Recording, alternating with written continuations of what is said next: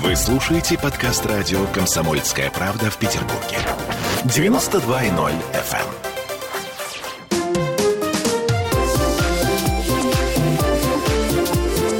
Открытая студия.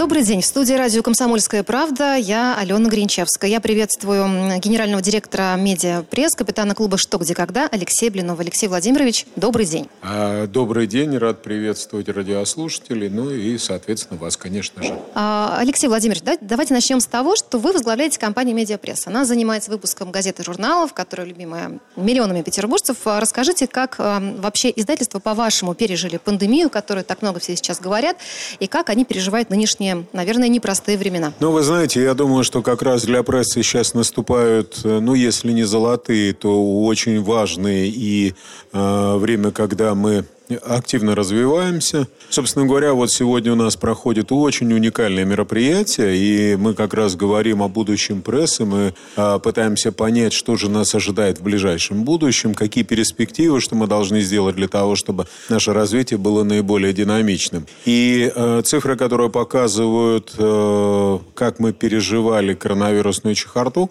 как раз они показывают о том, что наш читатель с большим интересом, с большим вниманием относился относился именно к печатным СМИ. Зафиксировано падение интереса к тому, что выкладывалось в интернете. Все-таки фейковость, недостоверность, э, ну, сделали свое негативное дело. И если люди, когда мы все жили вместе в такой, знаете, в радужной обстановке, все было замечательно, все было хорошо, мы воспринимали эту информацию просто как такой радостный фон, который присутствовал вместе с тобой, то когда мы дошли до сложных ситуаций, то мы пытались впитывать только настоящую, проверенную информацию, и читатель, слушатель, пользователь, да житель Санкт-Петербурга проголосовал, что достоверная информация только на бумаге. Интернет для развлечения возможно. Но в этот трудный для меня момент я совета своего э, для себя буду искать, конечно же, в газете, ну, в журнале, если есть возможность. То, что написано на бумаге, ну,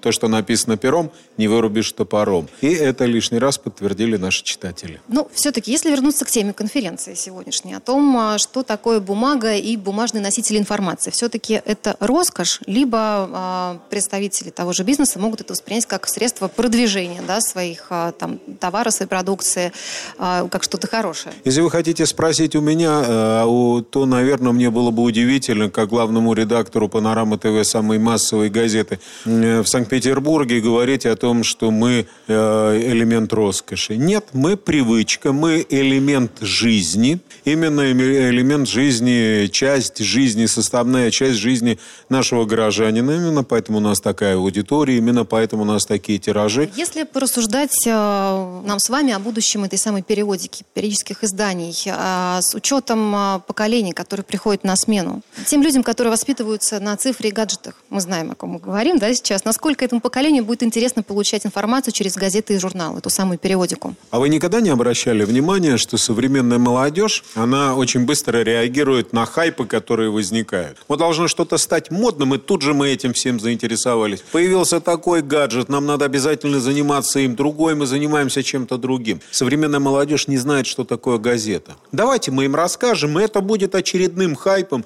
и э, просто э, лавинообразно э, возрастет интерес, и они с радостью будут этим заниматься. Вы поймите правильно, когда закрываются одни двери, открываются другие. Когда мы попадаем в ситуацию digital detox, когда мы переотравлены цифровизацией, когда нас со всех сторон окружают непонятные и непроверенные интернет-данные, мы, конечно, начинаем искать новые пути для того, чтобы реализовать себя и для того, чтобы найти новые способы получения и донесения информации. Вот тут-то и откроются ворота. Это уже новые СМИ, новые форматы. И здесь очень важно, и мы, собственно говоря, э, такой позиции придерживаться, дать возможности молодежи самой выбрать то направление, которое будет наиболее правильным. Помните рассказ про то, как в Курчатовском институте прокладывали дорожки. Ну, можно заасфальтировать дорожки и заставлять всех ходить именно по ним.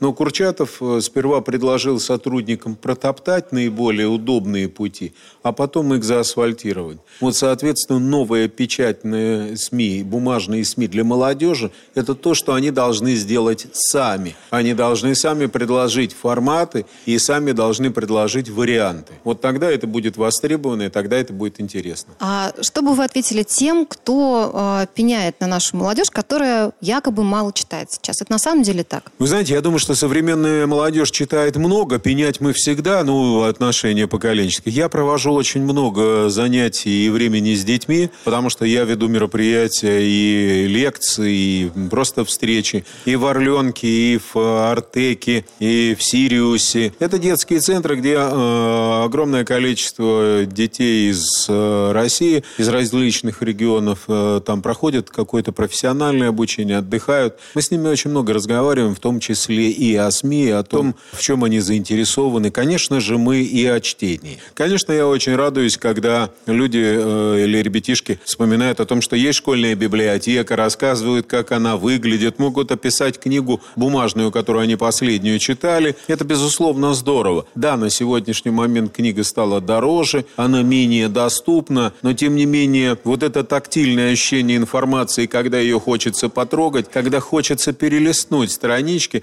оно все равно у ребят остается, и тяга к бумаге, э, тяга к обычной книге все равно у ребят есть. А как воспитывать любовь а, к чтению у детей? Может быть, у вас есть какой-то секрет? Вы знаете, секрет только один. Книга должна быть доступной. Когда был маленький, меня запирали в библиотеке, потому что мама была на педсовете, и я читал только те книги, до которых у меня доставал мой рост, и я рукой мог достать. Это было определенное ограничение. Я становился старше, и книги доставал с более высоких полок. Поэтому, наверное, и здесь это как иллюстрация, что молодежь не может научиться читать книги, если этих книг нет. Должна быть программа, по которой эти книги должны быть доступны. Должны быть определенные, там вот в, моем, э, в мои времена были школьные библиотеки, которые позволяли классику читать. И я думаю, что вот это взаимное движение, когда современная молодежь уже открыта к новому способу донесения информации до него, да, то есть она открыта для книг, но при этом и книги должны тоже идти навстречу. Безусловно, это бизнес, но есть и государственные программы. Если мы заставляем всех заниматься спортом, издавать нормы ГТО, то отнюдь неплохо было бы и прочитать базовую классику э, в бумажном виде. Раньше же нам с вами в школе выдавали, помните, набор на лето, то, что вы должны прочитать. И, по сути дела, мы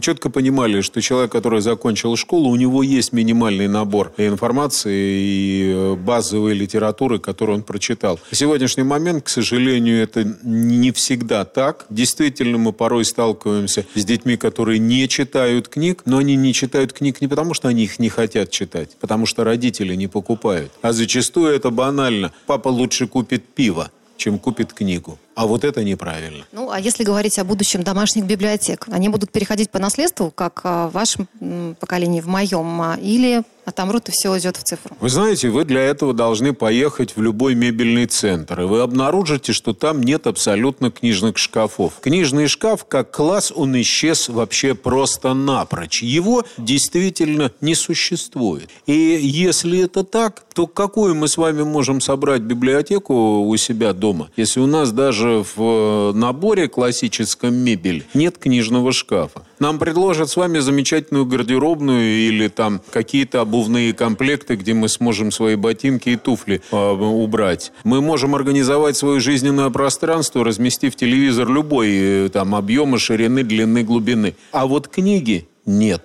И на самом деле вот это и есть тревожный сигнал, про который вы спрашиваете. Вот это и есть. Мы уже своим, своей поведенческой моделью, своей моделью существования в домашнем пространстве, моделью организации домашнего пространства, мы уже отвечаем на вопрос о том, что библиотекам домашним сказано нет. И им единственная дорога – это в магазины старой книги, либо в макулатуру, Хотя, с другой стороны, появляются люди, которые с удовольствием покупают и старые книги. Я могу сказать, что когда у нас возникло желание, ну вот как-то э, там расширять собственную библиотеку, мы вынуждены были купить книжный шкаф выпуска 1950 года, и, соответственно, в нем мы книжки и храним. Но потому что вот так. Вот нет. Либо ты должен индивидуально что-то делать, либо ты будешь вынужден жить в пространстве бескнижном. Ну, либо те две скудных книги, которые... Ну, вы знаете, в советские времена же стенки тоже по-другому продавали. И ходил, бытовал анекдот, когда мужчина приходит э, в магазин и говорит, дайте мне, пожалуйста, полтора метра книг, э, желательно коричневого,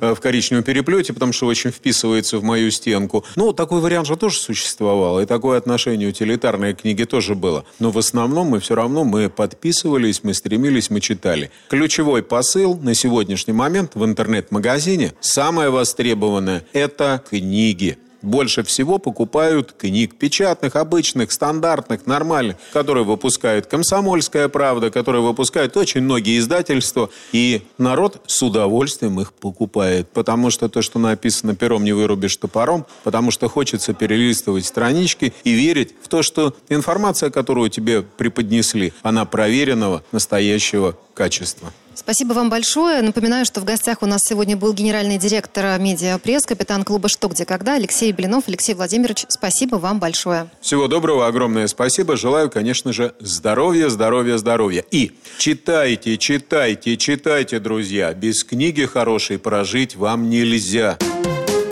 Открытая студия.